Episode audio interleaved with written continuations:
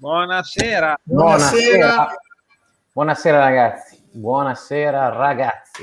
La sigla, grande Simo. Notevole che l'immagine sia il duello di Galabinov e poi ci siamo noi.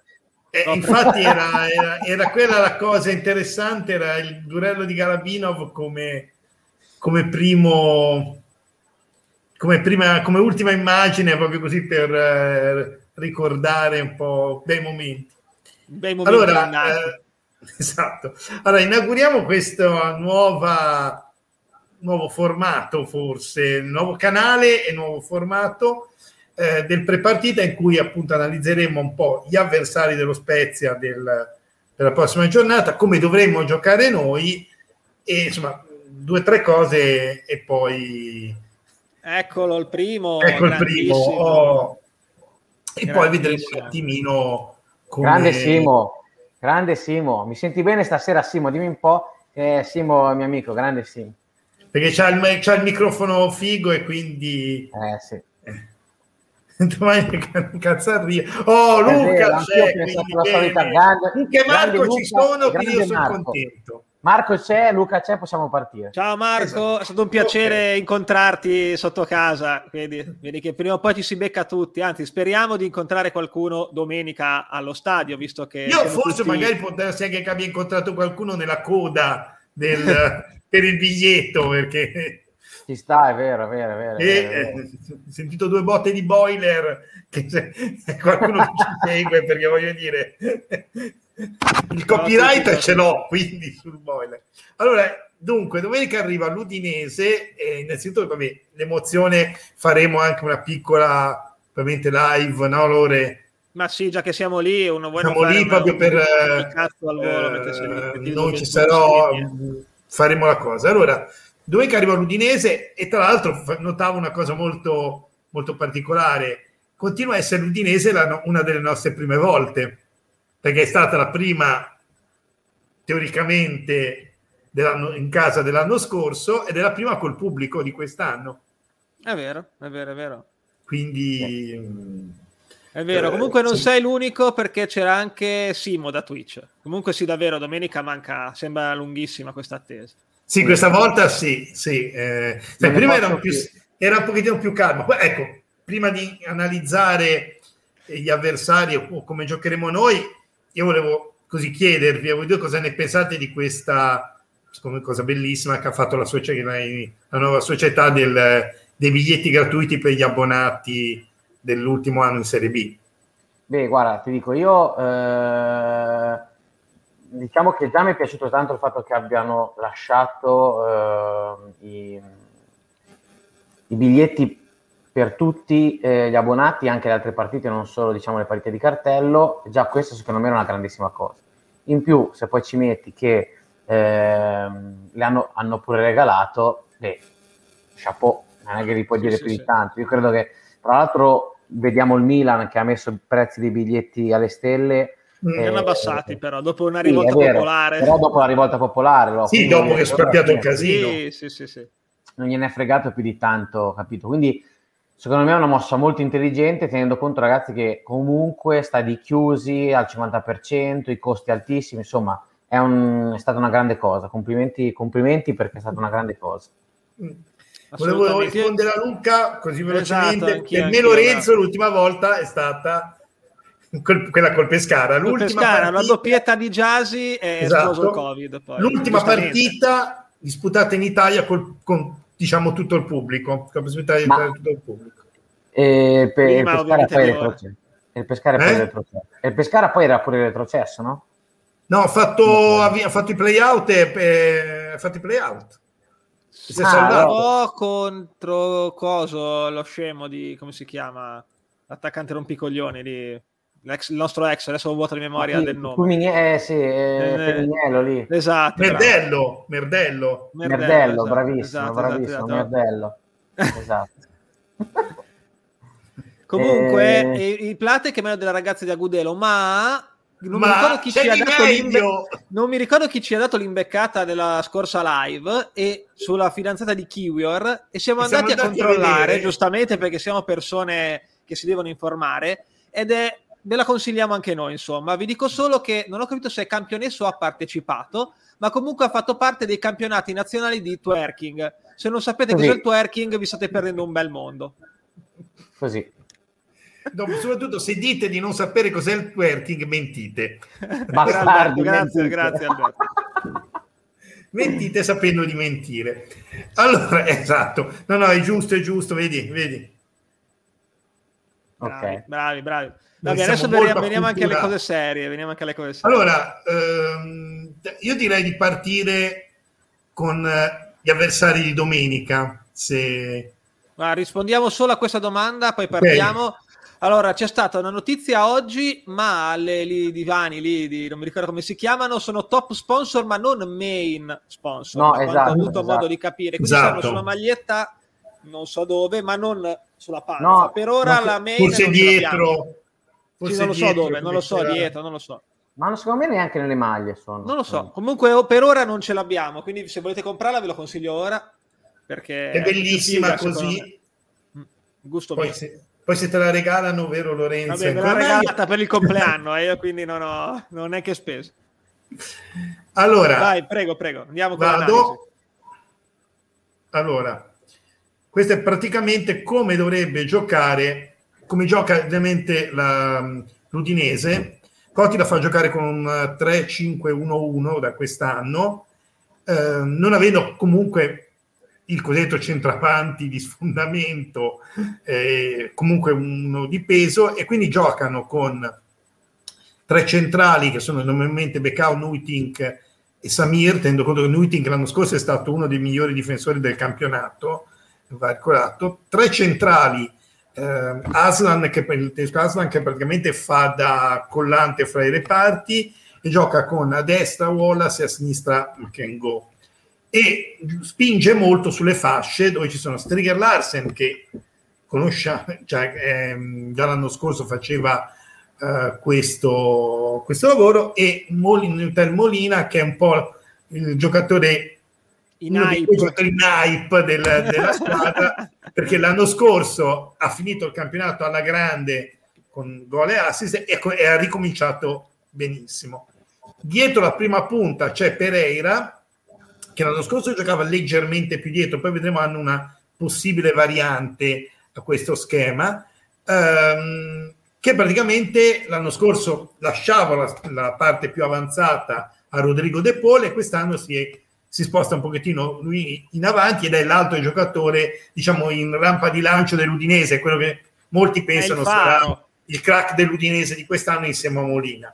Davanti per il momento gioca Pussetto, dovranno vedere questo Beto che hanno preso all'ultimo giorno, cedendo tra l'altro Caca, e che praticamente però non svolge il ruolo classico, ma diciamo quasi un falso 9. Infatti è molto l'Udinese fa molti inserimenti da dietro, quindi appunto gli esterni soprattutto, ma anche tipo Pereira che si muove. L'Udinese però potrebbe giocare anche in un'altra maniera. Ora aspetta che intanto ringraziamo, mettete tergiversi, anzi io tergiverso, mettete trovi il file, io ho quelli che il file meglio di Dazzon, di TLS, di qualsiasi altra cosa. Effettivamente siamo super professional. Sì, sono io che sono lento, ma perché ho il computer lento. Eccolo. Ecco qui. Allora, questa è la seconda possibilità, che è quella che oggi stavano forse è quella più votata. Lo schema è lo stesso, la differenza è che dietro a Pussetto faccia giocare Deulofeu proprio in posizione quasi da trequartista, e Pereira venga praticamente arretrato alla posizione più o meno dell'anno scorso, quella centrale. Chi dovrebbe perdere il posto in teoria è Makengo, che è quello meno forte soprattutto nell'interdizione dei tre che dovrebbero giocare a centrocampo. Se questo chiaramente sempre ovviamente salvo complicazioni dell'ultima ora che noi non possiamo sapere, infortuni o altro, rientri da nazionali o altre cose. Quindi comunque più o meno Gotti gioca con questo schema. Sì, questa è la formazione leggermente più offensiva, la seconda. Sì, questa è leggermente più offensiva. Questa è una formazione leggermente più offensiva rispetto all'altro perché giocherebbe con, diciamo, due punte, non sono due centravanti, però. Deulofeu è più un esterno, Pussetto l'anno scorso per esempio giocava in posizione di trequartista quando dovevano recuperare, e con De Paul che non c'è più, ma al suo posto viene messo Pereira, che l'anno scorso giocava più in mezzo. Tra altre cose hanno anche abbastanza bene sostituito Musso, che era stato un altro dei protagonisti dell'anno scorso, con Silvestri, che per, diciamo, più di metà del campionato era stato uno dei migliori portieri della Serie A nel Verona di Juric. Poi era calato nel finale, però insomma è comunque un portiere che gli dà molta sicurezza. È una squadra rognosa, questo è poco ma sicuro, che farà molta densità a centrocampo, avranno una superiorità a centrocampo, e bisognerà stare molto attenti soprattutto alle fasce. Questa è una cosa che molti notano, è molto difficile, bisogna stare attenti con loro sulle fasce, perché hanno dei giocatori che possono veramente spingere parecchio. Ecco, non hanno il colpitore di testa puro, diciamo, il Llorente della situazione. Llorente era stato proprio preso per quel motivo lì, proprio l'anno scorso era stato proprio preso per quel motivo lì. Bisogna vedere a questo punto com'è questo Beto, perché infatti Molina dicono riettatante, sì, infatti guarda, stavo guardando prima, è quello in dubbio, infatti è anche uno dei motivi per cui forse faranno giocare Deulofeu, perché non sono sicuri su Molina, però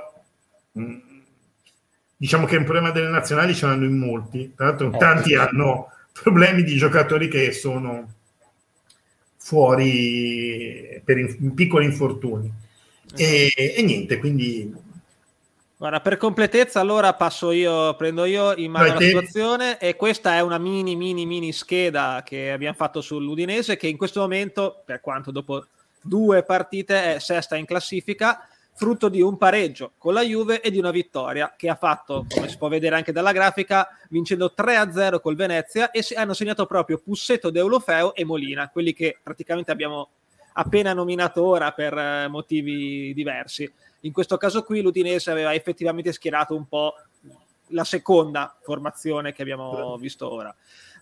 L'ultima l'anno scorso l'abbiamo persa 1-0 contro l'Udinese con il gol di De Paul su rigore, ma Deulofeu, forse ve lo ricorderete, ci fece girare la testa a tanti e guadagnò una quantità infinita di punizioni e di cartellini gialli soprattutto. Credo che sia stata la sua miglior partita del campionato.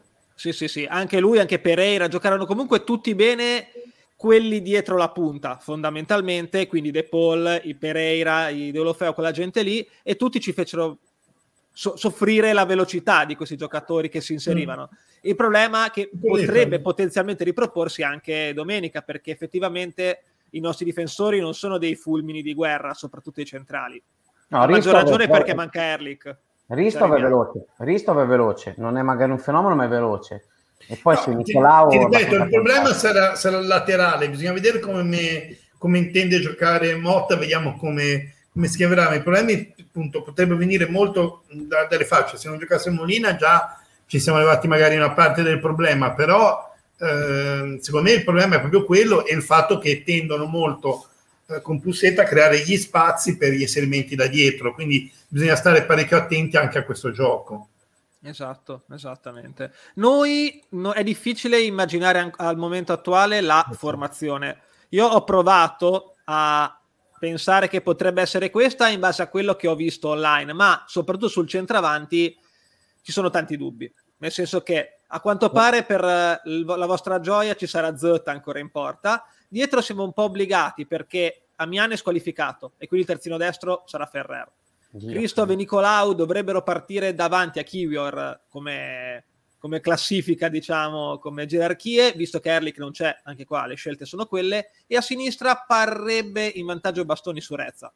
Centrocampo dovrebbe essere questo, Bourabia davanti alla difesa, Maggiore, Kovalenko e 2 mezzali, e poi davanti c'è qualche dubbio in più. Verde dovrebbe essere sicuro del posto, gli altri due potrebbero essere Gyasi e Colley, con Gyasi falso 9, ma di oggi ci sono notizie del reintegro di Nzola in squadra. Ci sono possibilità che giochi Manai, qualcuno diceva Salcedo, quindi in verità lo slot del centravanti è quello su cui abbiamo più dubbi. Io ho messo Gyasi per il momento, ma prendetelo col beneficio del dubbio. Sì, anche perché oggettivamente, come avevamo anche, adesso chi si segue solo su Twitch magari non lo sa, comunque come avevamo già detto più volte negli ultimi giorni, infatti il 3-4-3 non era di base lo schema che si adattava meglio a quello che sono le dichiarazioni di gioco di Thiago Motta, e come dicevamo anche il fatto di avere solo 4 centrali di ruolo dava un po' poco l'idea di dire che avremmo giocato tutto l'anno col 3. Bisogna pensare che noi abbiamo giocato le prime 2 giornate in totale emergenza, quindi bisogna un attimino vedere un po' tutto. Poi è chiaro che io penso che ci vorrà un pochettino di, purtroppo, qualche giornata per riuscire a vedere chi si integra meglio negli schemi. Ce ne vorranno un po', Timo, ce ne vorranno un po'. Tante scelte possibili. Ma infatti, secondo me è quello, bisogna vedere quanto punta sulla sicurezza, allora va oggettivamente con Verde, Cole e Gyasi, che già ci hanno giocato. Ci sono dei giocatori, Simo, che non sono proprio neanche passati da Spezia, tipo Strelec, non credo sia neanche venuto, Bourabia, tra l'altro io spero che giochi, perché secondo me Bourabia è davvero forte, però... non so, se c'è abbastanza allenamenti. Infatti è quello che chiedeva anche Stefano, infatti vi riporto la sua domanda. Tutti dicono che dovrebbe partire titolare, anche perché con l'assenza di Leo Sosena siamo un po' obbligati, aggiungerei io. Non so esattamente quanti allenamenti abbia fatto, però se parte presumibilmente titolare almeno dovrebbe essere presentabile. Sì, dovrebbe esserci comunque. Kovalenko dovrebbe esserci, da come dicono. Sì. E con Maggiore, poi bisogna vedere se appunto c'è anche Bourabia, o magari Bourabia fa, non so, il secondo tempo. È vero, c'è anche Agudelone, Sì, Motta lo vede tanto mezzala, quindi forse lo vedremo più mezzala che esterno d'attacco quest'anno. Così volevo farla. No, ma Inzola in verità li ha già persi i chili, almeno così dice Pecini, che si è allenato bene, ha già buttato giù i chili che doveva buttare giù. Quindi ha smesso di bere birra. Finisce di bere e poi è in forma. No, è passato la birra analcolica velocemente, ha smesso con le birrette, cioè. È passata quella analcolica, quella di Fisichella. Quella dell'Anican Zero. Quindi potrebbe essere un'idea. No, Bourabia, ma infatti, guarda, era uno dei nomi, tra l'altro, che buoni per almeno avessimo un po' le punizioni.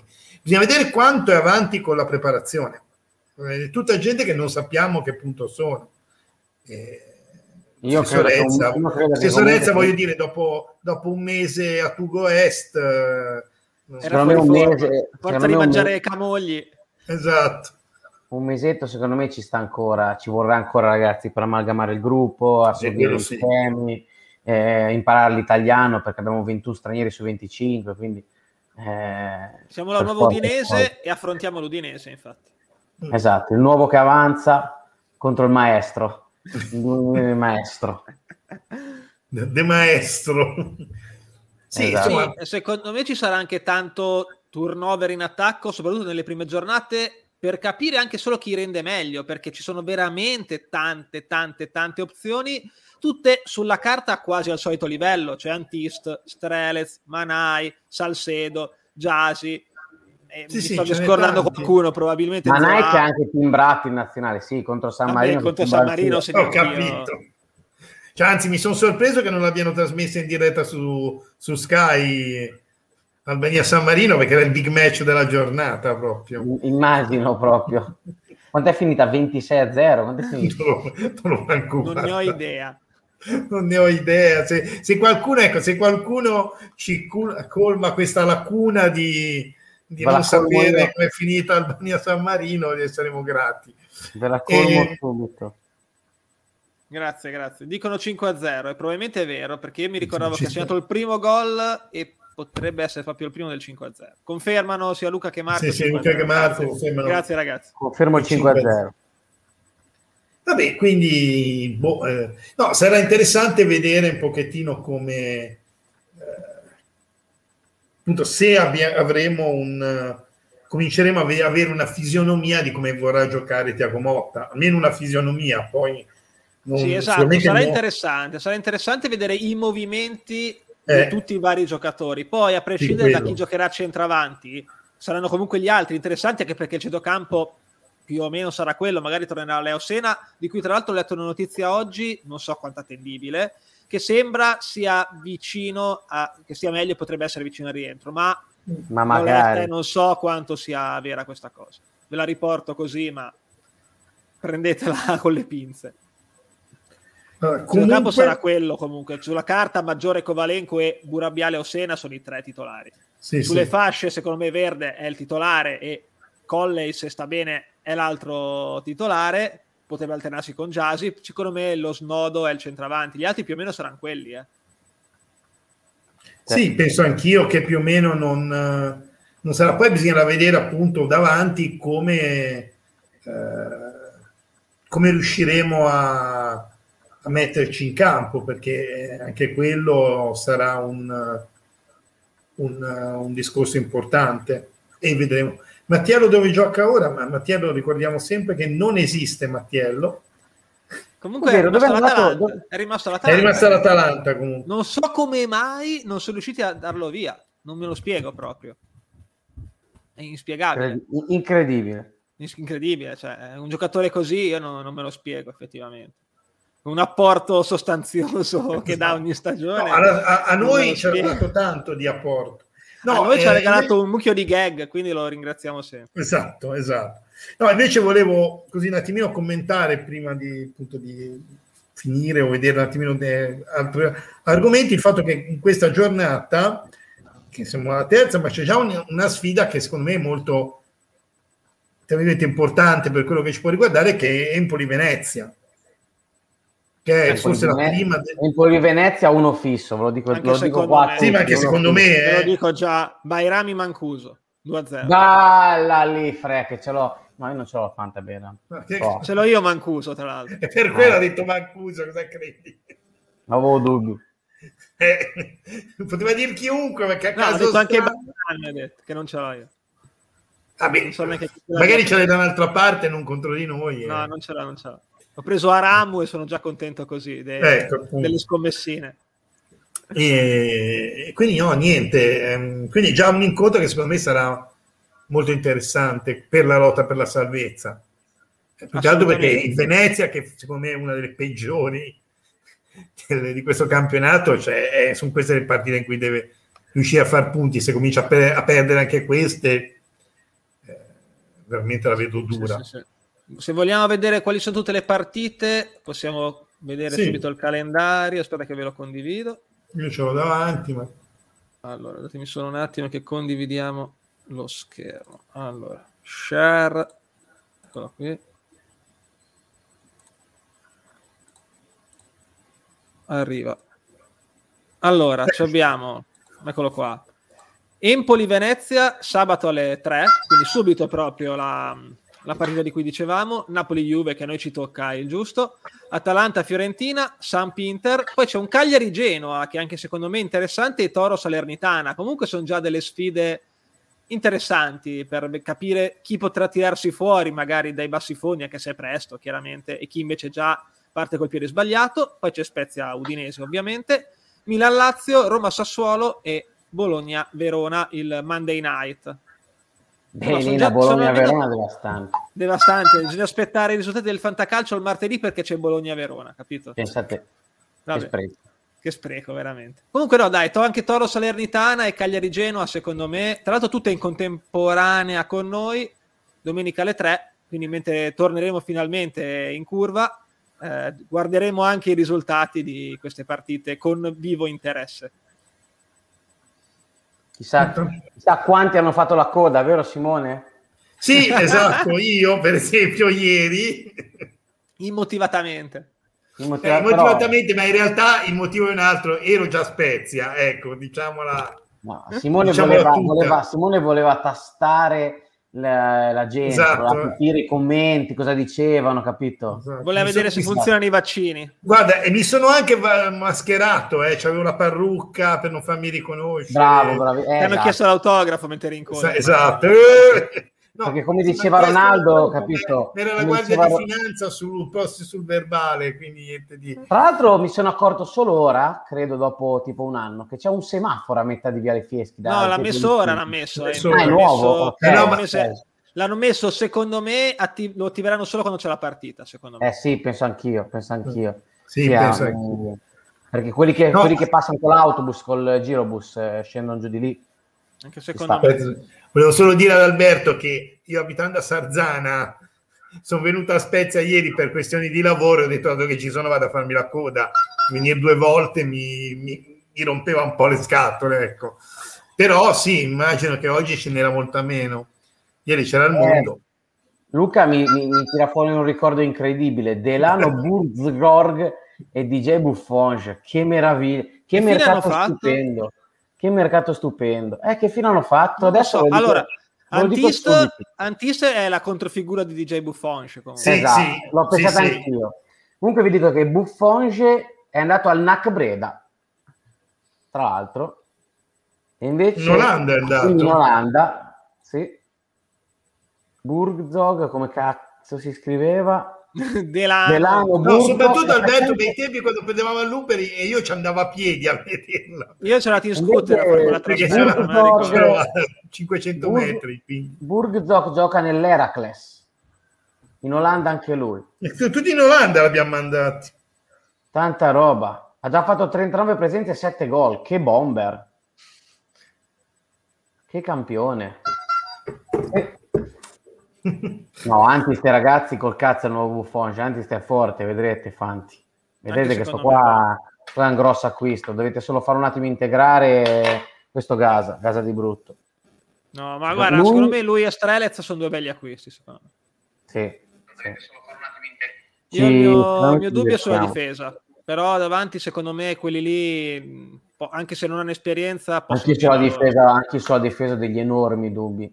Concordo, mi dispiace, ma anche se Ristov l'abbiamo visto in nazionale, ha giocato molto bene, ma sai, su motivazioni diverse, non lo so, ti dico, allora Ristov io l'avevo visto col Pordenone, ma aveva impressionato, proprio perché è stato veloce, chiusure giuste, col sicuro. Pordenone aveva fatto un partitone, però vedendo il Pordenone, Simo, il campionato che sta facendo, mi sa che abbiamo beccato tipo la squadra più scarsa degli ultimi 26 anni della B, probabilmente, perché non ne azzeccano una, hanno già mandato via l'allenatore, che siamo a settembre, quindi credo sia un record, quindi forse non è stato molto attendibile, però in ogni caso, secondo me, diciamo che Ristov, secondo me, qual è il problema? Sono dei discreti giocatori. Il problema è che, essendo difensori centrali, hanno qualche lacuna sulle marcature da fermo. Non è una cosa da poco. Comunque. Non è una cosa da poco. Due difensori centrali in Serie A. Così, te lo volevo dire, ma... Io un esperto l'avrei preso. Però, anch'io, assolutamente. Guarda, approfitto di questo tuo discorso per mettere questo commento di Stefano. Uno svincolato può essere possibile. Allora, se ne è parlato tanto in questi giorni. Si è parlato di Viola, di Nkulu, di Grenier... che sembra quello un po' più possibile, ma bisogna vedere. Il problema è che hanno tutti uno stipendio, una richiesta di stipendio elevata e un'età non bassa. Bravo, per cui sono fuori dal piano dirigenziale che ha dei giocatori giovani da valorizzare. Ma secondo me ci starebbero, Non è... Mi piace la Mucchia, mi piace la Mucchia. Nkulu, a parte il nome abbastanza impronunciabile, ma al di là di questo, il problema è l'esperienza che ha. È vero che ha giocato tanto in Olympique Marsiglia, però e anche nel Torino, perché comunque vedo che c'ha 120 presenze, quindi insomma, però non è che sia un difensore di quelli incredibili. Però... Allora, qualche anno fa era un buonissimo difensore, è chiaro che il tempo passa anche per lui e se non giochi oltretutto perdi il ritmo partita, la confidenza col campo, non lo so onestamente.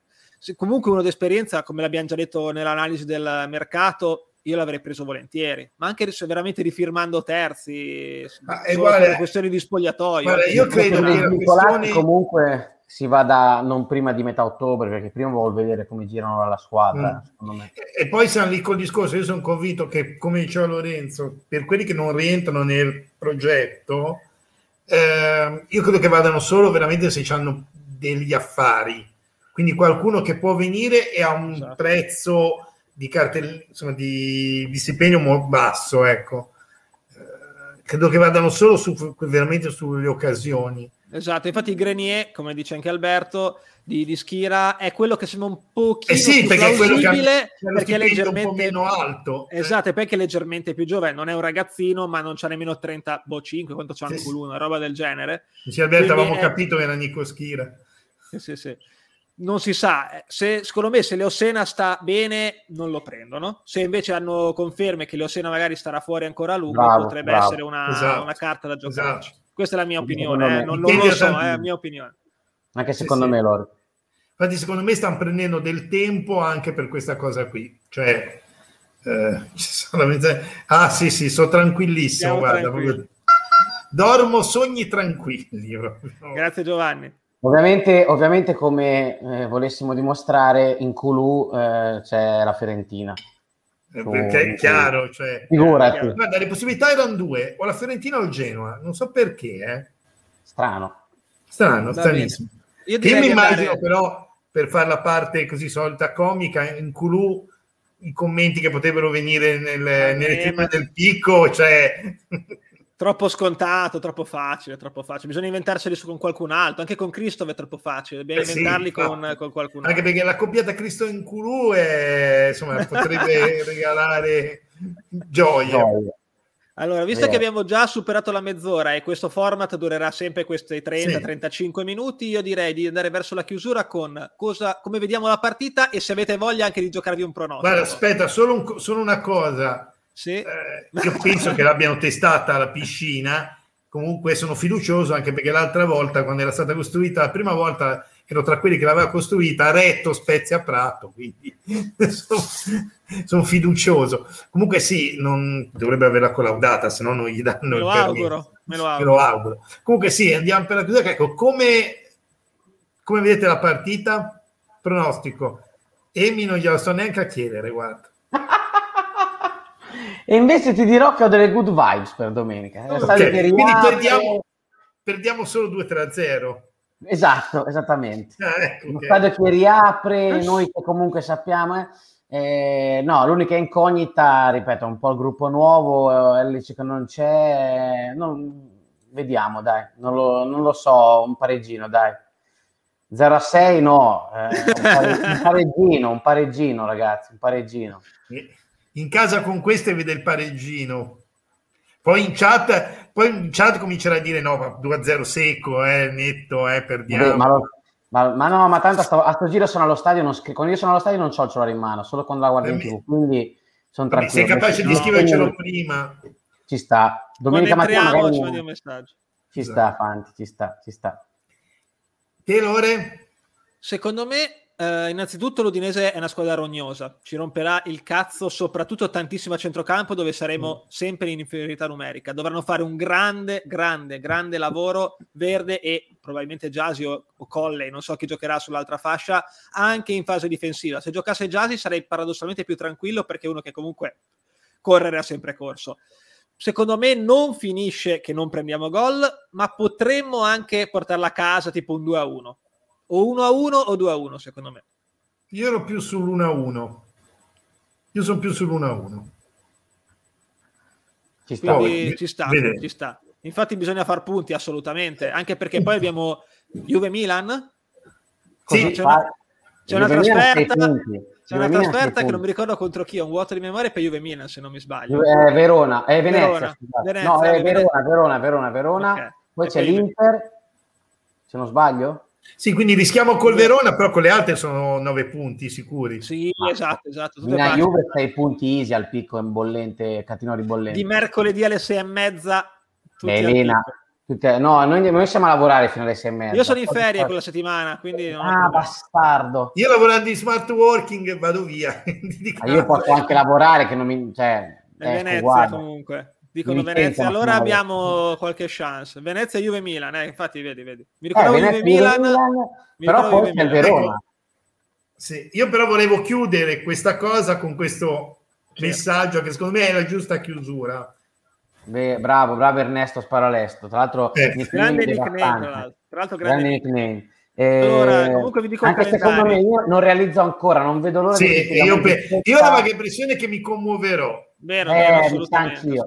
Comunque Venezia, Juve, Milan, Verona e poi Salernitana. Ah beh, con la Salernitana 0-2. Con la Lazio quindi. Simi. Con la Lazio giochiamo 4 volte quest'anno. Esatto, con la Lazio. 4 volte con la Lazio giochiamo. No, è vero. Comunque, ragazzi, chiudiamo con un po' di ottimismo. Si torna in Serie A, ma siamo per la prima volta a vedere lo Spezia in Serie A dal vivo, ragazzi. Quindi domenica tutti carichi, non ho dubbi, non serve che lo dica io, ma veramente sarà una grande emozione. Sì. No, sì. Non mi ricordo cosa volevo dire. Quando è stata l'ultima partita che abbiamo giocato?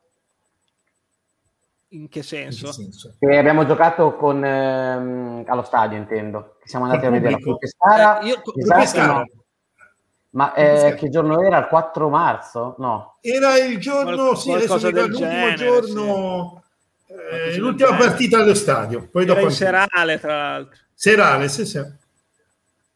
Quindi il 12... Serale, e mi ricordo anche... Che 4 marzo 2020. Eravamo io e Lorenzo... E che arrivò sul cellulare la notizia che non mi ricordo quell'altra partita non l'avrebbero giocata per le questioni Covid, e noi ormai ci giocavano perché ormai era tutto, eravamo già tutti allo stadio, e quindi non sono esattamente 557 giorni dopo, 80 sabati, 80 domeniche dopo. Porca puttana, 80 sono tante, Quindi io metto un commento che, visto che è un po' stato anche il reframe di quest'estate, direi che questo. Bravo Simo. Possiamo salutarvi qui, ragazzi. Grazie di aver seguito in questo format nuovo. Se siete su Twitch iscrivetevi, dateci dei soldi, non so come si fa, non ho idea. Sì, devo pagare il meccanico, volevo ricordare. Vabbè, niente, iscrivetevi, mettete mi piace, non so che cosa si faccia su Twitch. Vabbè, niente. Comunque, fate quello che potete. Ci vediamo alla domenica. Pregate per noi. A domenica. Bravo, soprattutto a Forza Spezia. Ciao a tutti. Ciao.